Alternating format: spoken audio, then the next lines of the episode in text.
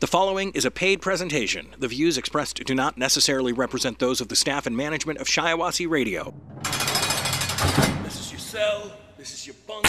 This is the jail visit on Shiawassee Radio, live from the Cofield Oil and Propane Studios. Here's attorney Bill Amadeo. I am um, Bill Amadeo from McManus and Amadeo and Grable Associates. Today, goodbye, Eric Coleman. You know, this one. It's so hard to believe it's been nearly five years since that trial. some point in your career, whatever career you have, to advance, somebody's to take a shot on you.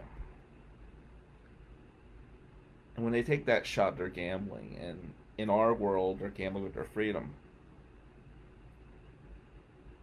And it, this is a tough one to talk about because this was my first huge trial.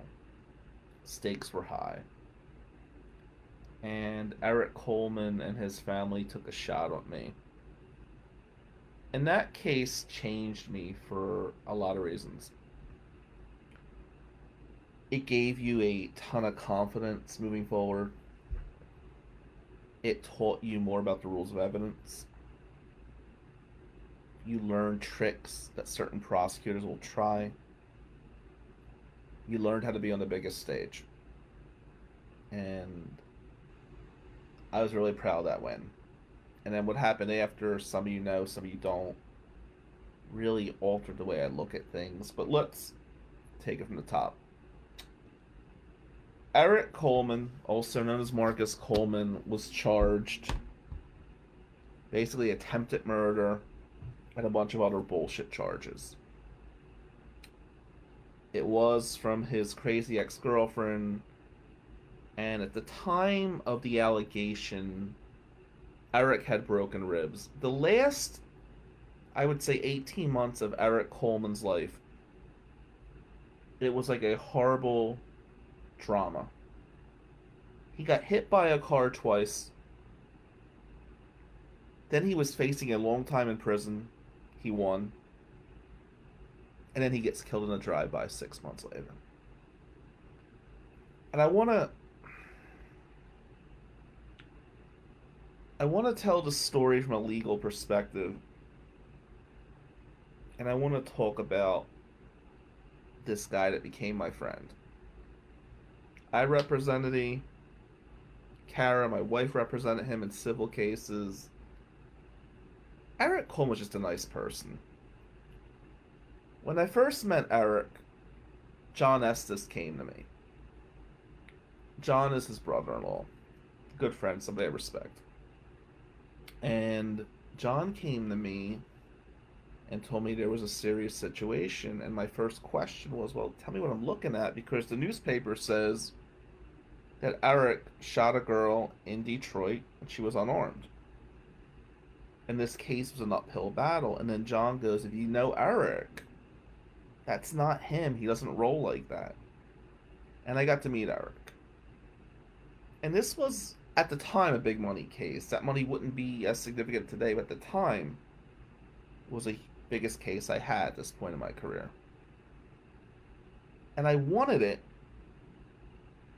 but I also thought maybe a white guy was not the right fit for a Detroit trial. What I've learned later in life is when a white lawyer is fighting for a black man or woman, sometimes that's the best combination in the world but you were living and learning, and I was a lot more green five years ago. And Eric came in, and we prepped, and we prepped, and we prepped. And the trial kept getting adjourned. The prelim, it got bound over. Me and Rana Hadid, who was the prosecutor, like, war of words. She wanted no offers on this case then we were negotiating and coming up with things and this and that. And, you know, when you go to trial, there's always a risk involved. You're gambling. And I've won some pretty big cases where I've told people you need to consider an offer. But after the Eric Coleman case, I never make that final decision. Even if you power me to have that decision, I won't do it. And we'll get into that. So we're going to get to trial. And the morning of trial, we get a final offer. And Judge Heisey, who's a great judge, she's doing civil litigation now in Detroit. Very fair judge. She will take pleas a day of. We get down to two years in prison. Now, two years in prison, minus a little bit of jail credit he had when he before he got him bonded out, and he was looking at like probably at least 15 years in prison if we lost. I want you to understand something. Eric passed a polygraph. This was self defense. Truly an innocent kid. The castle doctrine was involved. Self defense was involved. 911 calls. There were so many things that happened. But the day of jury, we're there. We get the offer of two years. And I said to Eric, it's a conversation that will never leave me. Here's the offer. And he looked at me, he goes, B, what do I do? I said, fuck it. Let's go win this shit. He goes, okay, I'm following your lead. For a minute, Eric thought about doing the two years, even though he was innocent. Because what we see a lot criminal defendants is some cases are about risk assessment. At this point, I am filled with anxiety and I'm running on adrenaline, but I'm not showing it to anybody. And Pete Winter did the trial with me, and I'll always be grateful to Pete for being there. That trial, and I prepped, and I knew it so well. And this moment hit where I could just tell you I knew we were going to win, but I was also out of my mind and some things are a blur. And I wanted the jury questions like two weeks in advance, and they laugh at you in Detroit. In some counties, you get jury questions in advance, and the benefit to that is you could study people's social medias. You will know their political preferences, their sexual preferences, what they like to eat.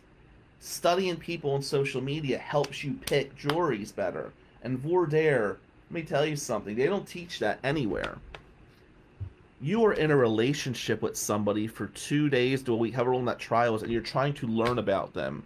It is speed dating with someone's freedom on the line. And if you pick the wrong person, you hurt your client. There's psychology that comes into it. And you always love getting these jury questionnaires. And the trials I had been in with Bill McQuarrie and stuff like that, this was my first solo show. But we always studied jury questions, but there were no jury questions in Detroit. And you got these questions the day of, so you're on the fly. You're picking. In Washtenaw, you got to do it on the fly. Shiawassee, get to study. Oakland, get to study. Macomb, you may get to study. And this is why I tell people that every jurisdiction is a different goddamn language. But we get the trial um, the synopsis, Kimberly, is that a woman he was dating came over to his house when he had broken ribs. She, they had a very tumultuous relationship. She started hitting him with his cane while he was had a broken rib, and he was screaming in pain. And he accidentally shot her in the leg. He called nine one one, and the prosecutor's office charged him with attempted murder that's a synopsis there. So, day one of trial, just feeling it, man. And we're beating up the cops and we're beating up the alleged victim, complaining witness. And, you know, there were death threats coming in. Um, it was it was crazy because the complaining witness's family had a lot of hostility towards us and you know, first day of trial, we're breaking things down. I go to Pete Winter's house after. The opening was solid. Cross examination was really good. And we're feeling really good going into day two. Day two, it felt like the wheels fell off. Rana Hadid beat us up day two. Um, she beat up Eric on cross examination. She got in things that should have been hearsay. She impeached him with police reports where he wasn't charged. Things I would have learned, which if I ever deal with Rana again, hmm, you know, she had a lot more experience than me at that point. Game might change a little bit today, so if you're watching this, Rana, don't you try to put an innocent person in prison by violating the rules of evidence. No problem. Catch you next time. And day two, it just felt like the prosecutor took control of the case. I remember after day one, I went to Pete Winter's house, and me and Pete decided who we're going to ask, what questions we're going to ask the next day. You're going to do this witness, you're going to do that witness. I remember day two, and I always appreciate Pete. He taught me a lot, but he came late to trial, and it added to the anxiety that day.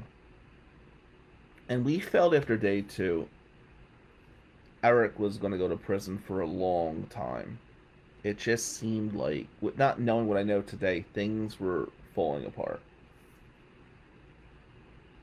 And we had to come back for day three for closings.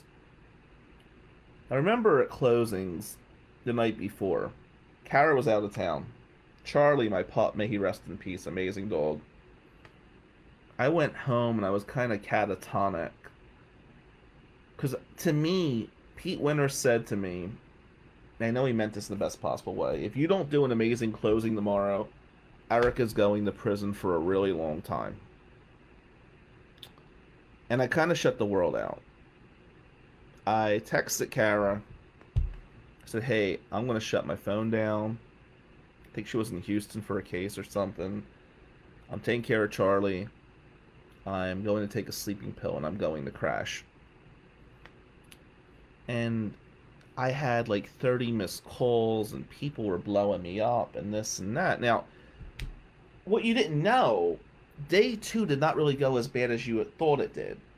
Day one was great, but day two, when the people really got into putting on their case, I thought I was getting my ass kicked. And people that were watching were like, no, you really, you're in this thing, Bill. And I don't know. I don't want to talk to anybody at this point. We had me back in court We had to be back in court the last day. We had to get check-in at 8. And I got to the office at like 4.30, 4.45 in the morning. I took care of my pup. And um, I was in the office trying to fine-tune some things. And I remember I changed things at least 30 times.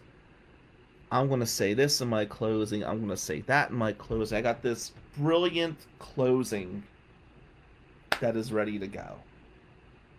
I'm going to give it my best shot. And then I'm thinking, I should have just told him to take the two goddamn years. What the fuck was I thinking? Because now it's coming down to this, comes down to this one play. This is where we're at. And, um, we get to court. And there's Rana. And there's the officer in charge who I had a ugly battle of words with. And there's all these young little prosecutors watching. And Pete comes up to me. And I know Pete Winter meant well by this because, ah, look at that. All the kids are watching.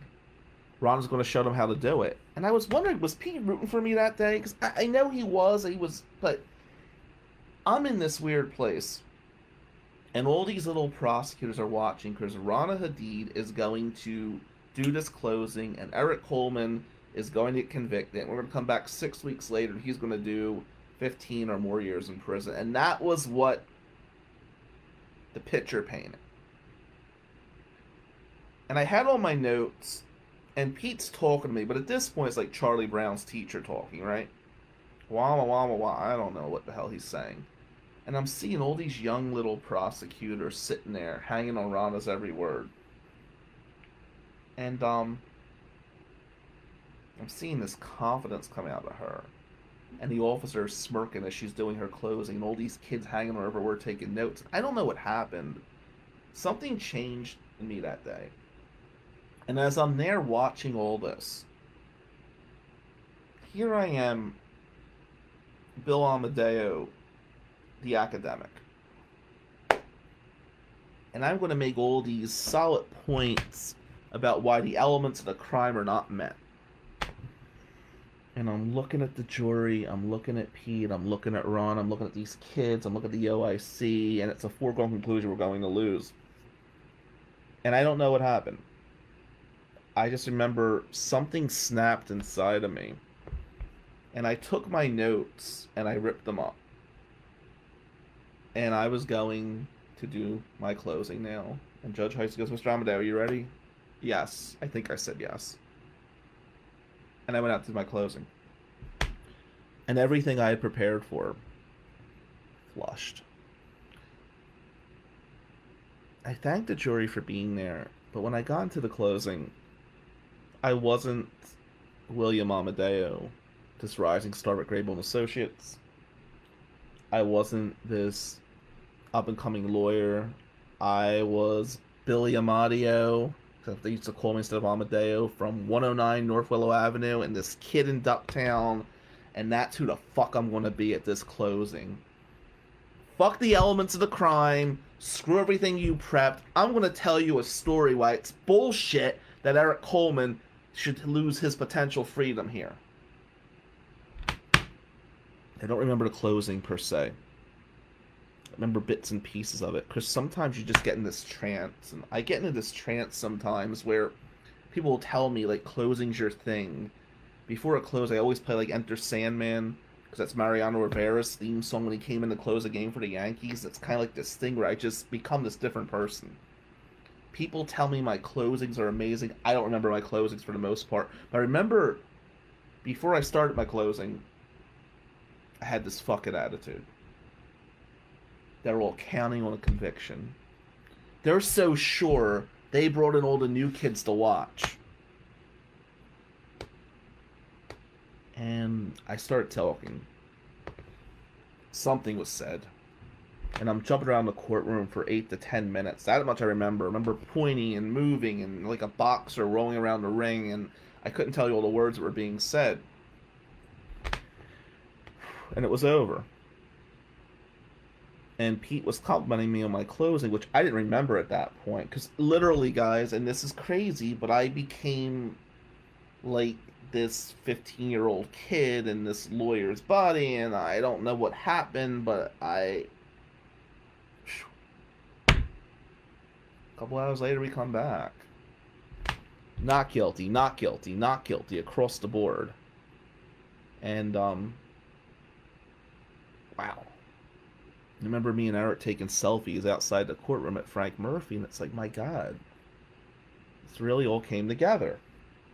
In 24 hours, you went from the lowest of lows to the highest of highs. And I will say, Eric and I bonded because we didn't just live those three days. We went through that year and a half it was um yeah i was in a zone it's a good way of putting it but i felt after the case was over he wasn't just a client he was my friend and i felt so connected to him and we used to text things like about power we both liked watching the show power and how you know, Councilman Tate keeps getting away with shit. Like little jokes we would have between ourselves. We talk about life, we talk about sports. It always drove me crazy because Eric always called you from a different number, and he would say something like picking up in a conversation. And you, Eric, is this you? God damn it! Tell me it's you when you call my number. I want to talk to him. And we had this victory dinner, right? And Eric told me he wanted to leave Detroit. He thought it was a good move for his kids, and he was this amazing gamer. Like he was one of the best video gamers you ever saw, he wanted to do something with that. And he was just a good person. Had some bad luck. But he was a good person. And um, that case it set the tone for so many things because now you won at Circuit Court in Detroit. They won it 15 years. They didn't get 15 minutes. And you did it in the most unconventional ways. And I know that John Estes and his wife Madeline, they could have hired anybody they wanted. And there were some great names. They could have went Joe Simon. They could have went Gabby Silver. They could have went Bill McQuarrie, but they took a shot on me, and I was a nobody at that point. But this changed everything, and there was such gratitude to Eric and his family for taking a chance on me. You know, they rolled the dice. They saw something, and okay case changed everything. And then, um, January of 2020, I get a text at 2 o'clock in the morning, and, uh, th- this is why I won't make decisions anymore about police. I've learned that it is my job to present the pros and cons of every situation it is my job to tell you here's our risk, here's our reward. Here's what you need to consider. You need to talk about this with your family. But I remember when Eric said to me, Should I take the two? And I said, Fuck this, let's go win. And we won. But then you get this call. And the call was from John Estes. And Eric got shot and killed. It was six months after we won this trial and I didn't know how to take that. And I don't think I still know how to take that. But getting those messages that this client who took a shot on you and you saved him from 15 years incarceration was killed by some pieces of shit for no reason. Ironically, one of those pieces of shit called me to represent one of them, not knowing the connection. And you went from um the trial to being the first person to speak at give a eulogy at his funeral. I remember you're in Detroit in this funeral home. I think I was the only white one there. Um, but I learned something at that funeral, and it killed me about Detroit. And this is why I have some issues with prosecutors. But there was this feeling in the air with the loss of Eric, this young life, that this is just what happens in Detroit and there's nothing I could say to help his family through that. And you're always left with that feeling. I will told him to take the two fucking years, he might still be alive today. That was something I'll live with the rest of my life. Certainly, I want to win the case for him, and certainly, I could not have predicted that some piece of shit would kill him. But that sticks with me and that's why I will not make a final decision on a plea because I don't want to play God. I'm just going to play defense counsel. Eric, you just had a birthday, man. We miss you, man. The world was a better place with you. Love you. The Jail Visit with attorney Bill Amadeo from McManus and Amadeo. Connect with McManus and Amadeo at McManusAmadeo.com or call 800 392 7311. This is The Jail Visit on Shiawassee Radio. So, I want to give a couple shout outs tonight. I want to shout out three people. You know, my filter's off, and I'm just to tell you people I care about right now. And I'm to give some credit, and some people will applaud me for what I say. Some people will talk shit about me, and I'm used to people talking shit about me. We'll get into that more later, but first of all, Kara Wiseman, my wife. You know, I know things are rough with work, but you are a rock star. You're an amazing mother. You're a beautiful woman. You're a great wife, and I'm lucky I have you. And the fact that it is 10:02 on Friday night, and I'm working, and you're not filing for divorce, I appreciate that. She knew what she signed up for, right? I work my ass off all the time. Love you, Jewel.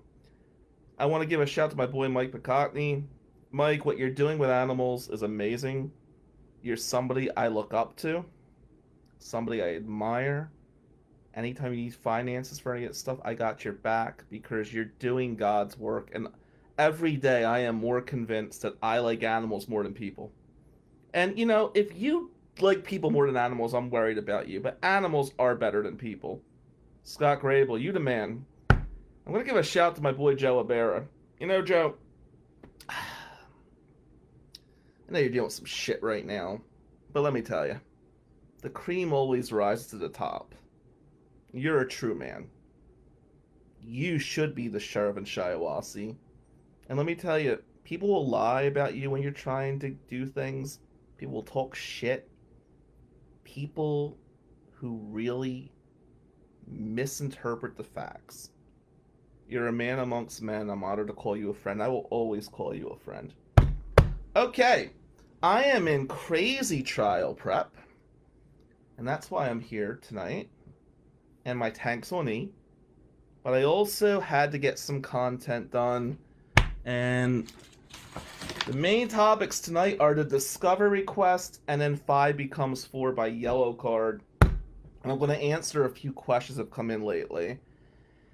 Um, one was about the Attorney General position. One was about Kim Worthy and their conviction integrity unit. I'll I'll answer those things briefly, because I know people have been emailing and texting about that. And as far as the Attorney General race goes, I think the Dems is going to be between Karen McDonald and Eli Savit. Um, many Republicans have approached me to run. I just don't see it in my future right now because I just don't think there's enough money for the position. And you know, I'm sorry, but if I'm going to work till 10 o'clock on Friday night, compensation needs to be there. And I just, I think it's a very important position. If somebody like Mark Green or Doug Lloyd decide to run, we will get behind them 110%. I'll be very public about that. Hey Nancy, what up? Um, Kim Worthy today posted something about the conviction integrity unit. And let me just say something about Kim Worthy. I know people give a lot of shit to Kim. She's got the toughest job in the state. Being the elected prosecutor in Wayne County is no joke. And I have never had evidence hidden on a Wayne County case. Not intentionally. I can't say about every county I work in. I have never seen her cover for corrupt APAs. And you know, when a prosecutor hides evidence because they're so desperate to win, they forget that they are supposed to be ministers of justice. It's not just about a conviction. And I promise you this when you hide evidence, when you destroy evidence, I'm going to be the one in your face about it. I'm tired of seeing innocent people get wrongfully convicted. Lay the facts out there, let the facts do the topic. Nancy, the big thing was me running for the Attorney General as a Republican candidate, and I don't think that's going to happen. Okay, let's talk about the discovery request. Young lawyer hit me up today, and she's dealing with some bullshit in a certain county I'm very familiar with. And they keep doing these games where they won't give her all the discovery that she is requesting. And there's one corrupt prosecutor who I'm really thinking about tonight, who I'm just waiting to bang heads with this individual at trial. And um don't worry, your discovery's coming real quick. But I told this young lawyer here's what you need to do and pay very careful attention to this in your discovery request because you have to set up a corrupt prosecutor for appeals. And even if the circuit court judge does not call it your way you have to create the appellate right. Remember something guys we lose motions we win trials it's part of the game when you got a huge ego I see Scott Grable out there. He could relate to this. It is frustrating as hell when you present a proper motion and a judge does not grant you to win. Politics come into play a lot with that. You have to ask for the following your discovery request and pay careful attention. Ask for old body cam. Ask for old dash cam. Ask for all video recordings. Ask for all audio recordings. Ask for all forensic interviews and spell that out. I am so sick of seeing corrupt prosecutors say, well, you didn't request it in your discovery request. It's a violation. I'm not to hand all that shit over. But if you spell it out, you create another level of protection for your client. Audio, video, dash cam, body cam, forensic. Spell it out completely. And then when they play those games, you have created a situation that's worth its weight in gold. You've literally created an insurance policy for your client.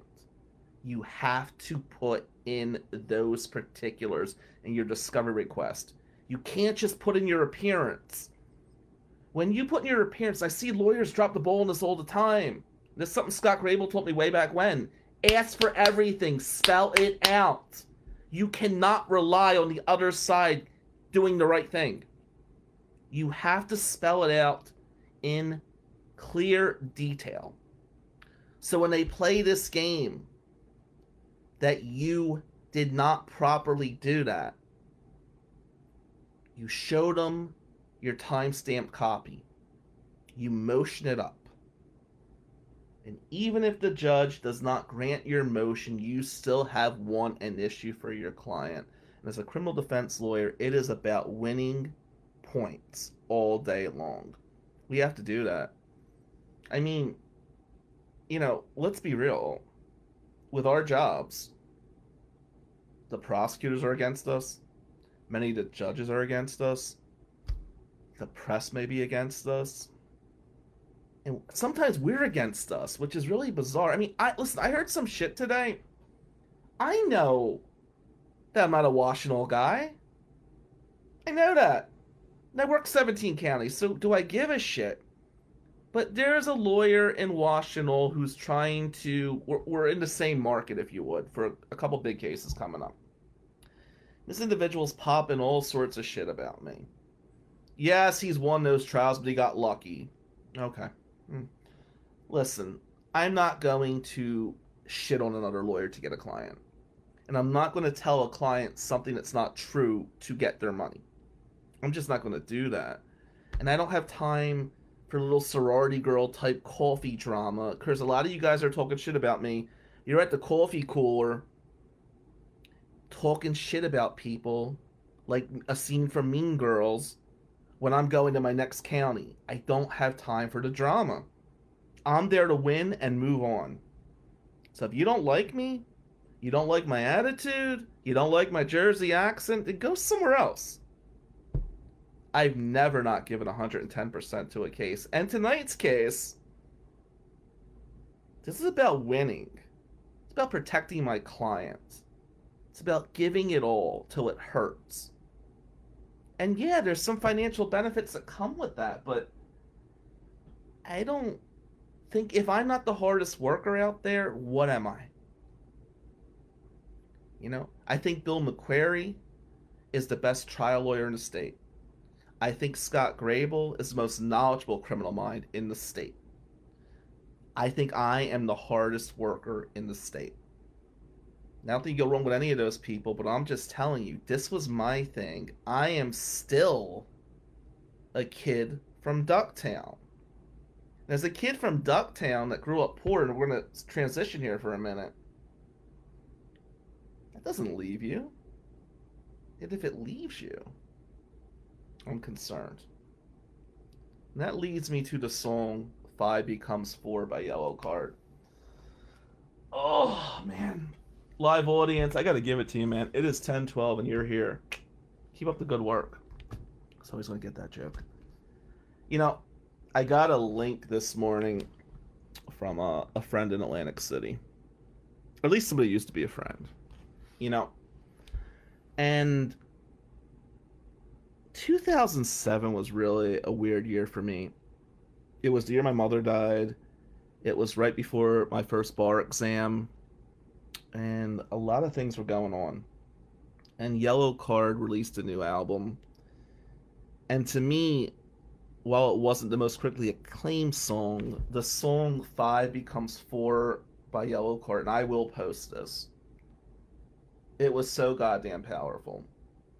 You know, and the song talks about there's a group, five friends. And this is why it hits so hard. And one of the friends goes a different direction. And Yellowcard Ryan, who's the lead singer, he's talking about how painful it is, you know, that you left us. And the person that sent this to me today is somebody who feels I left them behind. And you know, in some ways they're right, but let me explain the situation because this person is a Facebook friend, if not a real friend anymore. And honestly, I don't know how many people outside my inner circle are real friends. I mean, I think I'm a friend to everyone, but I'm not always sure who is a friend to me, and I, I don't like asking for things. It's very seldom I ask for anything from anyone, but I will tell you, my inner circle, they're the ones you take the bullet for, and I'm cool with a lot of people.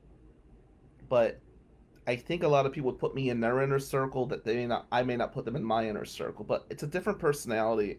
Atlantic City plays a big role in that. For better and for worse.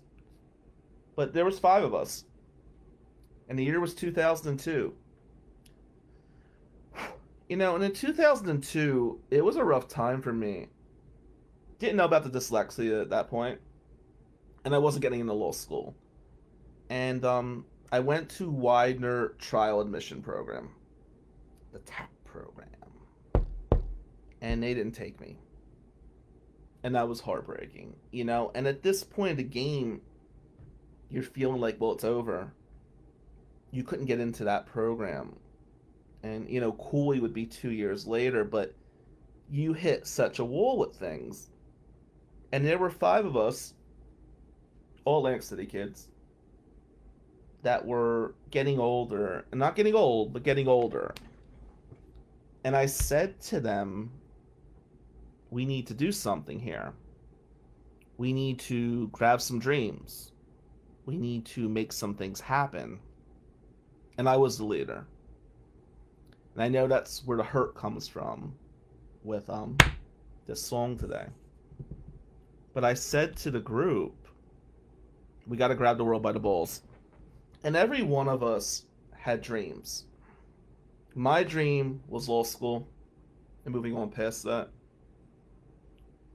But when you can't achieve your dream, you start settling for things you settle for career choices, you settle for relationships, you settle for life. And I think settling is this horrible thing, you know? But you're in that mindset that if I can't do what I dreamed of doing, can I do something to feel good about myself?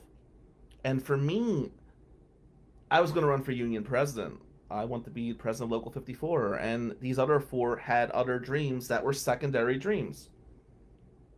And we started clicking and like calling each other out on things and working hard towards these secondary goals. And I always said from day one, hey, if I get into law school, I'm gone.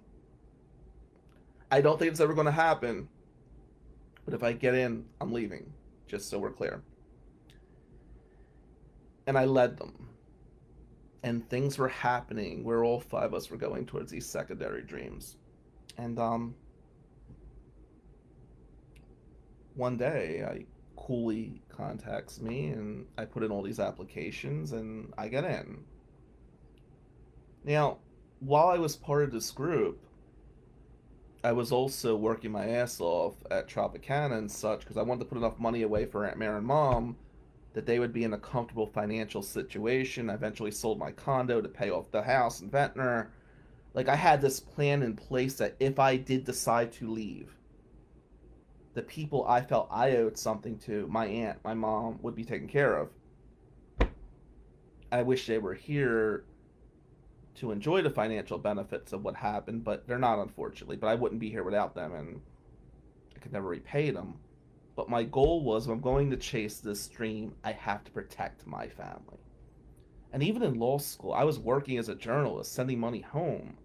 I mean, it always blew me away these people that went to college and law school didn't have anything else to do other than study and party. And that just was mind blowing to me because I didn't have children, right? But I felt like in some ways, Aunt Mary and Mom were my responsibility, like somebody who had two children. I got to take care of the girls. They taught me that. I owed them that. So I get into Cooley and I got my group, which was my inner circle back then. And I said, hey guys, I'm going to go to Michigan. But I want you all to keep chasing your dreams. And I'll do whatever I can to help you. But I got to do this. Because if I don't leave now, I'm, um, I'm not going to like Bill Amadeo. I'm just not going to be complete. You know, and people have come and gone in my life, and circumstances have come and gone. But when you're at that crossroads, you start looking at things differently, you know. And Q, who was my best friend growing up, who was not one of the five, he was getting serious with Joanne, who's his wife today, and they have four kids, and I love Q. And dyslexia is just kicking my ass. You're watching your friends get married and you're seeing all these situations evolve and you're wondering who you are.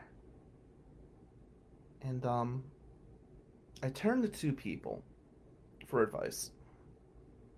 Because Aunt Mary and Mom were torn, right? I mean, they want me to chase my dream, but it had to be at Rutgers for them because they couldn't bear the part of point of me leaving. You know, I hear a lot of people say shit to me that family is not that important to me, and that's bullshit. How I cared for my family may have been different in the way traditional people did. But let me tell you something.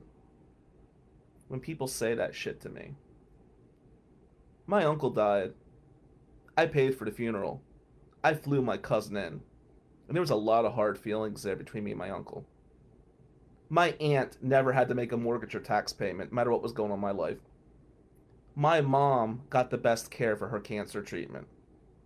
I may not have been physically there like I wanted to be because I was in Michigan in law school, but I took care of my family. And anybody that wants to come at me on that, fuck you. I've heard someone say that the other day, and I almost lost my shit in a text message. And, you know, my family meant everything to me, and my family means everything to me. Don't tell me what I did and didn't do. You weren't there. You weren't there. My mom was dying and hiding it from me, and I'm in finals, and I'm talking her through things. Or when she went to the hospital, I stayed up all night with her crying or when I was making sure Aunt Mary had money to eat when that was all going down, and when I had to almost drop out of law school for a term to go home and make medical decisions. You don't know me. Fuck off. That being said, at this time in my life, and why five becomes four is such a critical song to me, I turned to two people. The first person I turned to was Father Sullivan. You know, he's my childhood priest. He's somebody I looked up to, and he's somebody who was never caring or good to me. And if I have one problem with the Catholic faith, and I, you know, if religion works for you, God bless you, man, do your thing. But I could tell you, I was taught to be a strong Catholic. I turned to the man who was always a prick, but the man who we were supposed to look up to, the man we were supposed to idolize. And I said to him, Sully, I got a shot to go to Michigan. What do you think? And he said to me, Billy, you got balls. but you're never going to make it. Don't go through the financial aid. Just work in the casino and accept your limitations in life. That's what he said to me. And at that point, when you look up to somebody, when you put someone on that pedestal for so many reasons faith, spirituality, learn behavior, whatever it is, right? He told me I wouldn't make it. That hurt. And back then, I had second thoughts about shit. And I went to Jerry Dowdy. Hey, Jerry, rest in peace.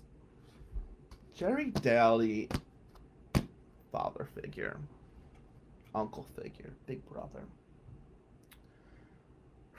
And I said to Jerry, what do I do? What do you think? And he tapped me on the shoulder and said, Billy, go for it. And I talked about the five people I was close with, the, the four people, group of five, and worried about my Aunt Mary, and I'm worried about my mom, and Sully says I can't do it, and Jerry's like, fuck them. Sorry. You have to do you at some point.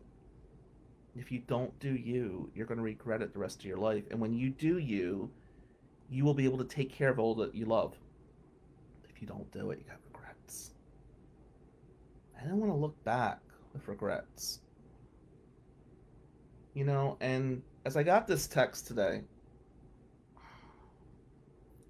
the lyrics were really thrown into this text. And I'll read a few of them. But, you know, when Yellowcard is screaming this into the microphone, you really you're feeling this type of personality. You just feel their words and the power coming off the page. And the person sent this text highlighted certain things. Here's some of the lyrics. Needed some time so I could find a little strength to redefine what I've become, what I have done. I never asked to be the one. And they highlighted I never asked to be the one. And there was anger. Why are you the one? Why are you the one that made it out of us five? You weren't the smartest. Right. I was the hardest worker, but I wasn't the smartest of the group. And this is somebody who there's no ill will towards, you know? But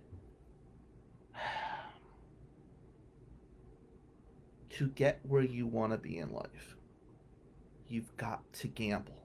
You've got to take some chances. There's one difference between me and this individual.